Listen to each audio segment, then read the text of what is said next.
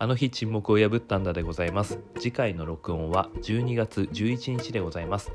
これまでありがたいことに何百件とメールをいただいておりましたがそれらを格納していた Google フォームが突如消えてしまいました。さて次回の録音テーマはこれってうちだけ我が家の正月の恒例行事。2023年どんな年だった？この2つのテーマでいきたいと思います。前回のメッセージテーマでいただいていたメールについては次回の録音で読ませていただく予定でしたがこのような形になってしまい申し訳ございません、メールどしどしお待ちしておりますのでよろしくお願いいたします。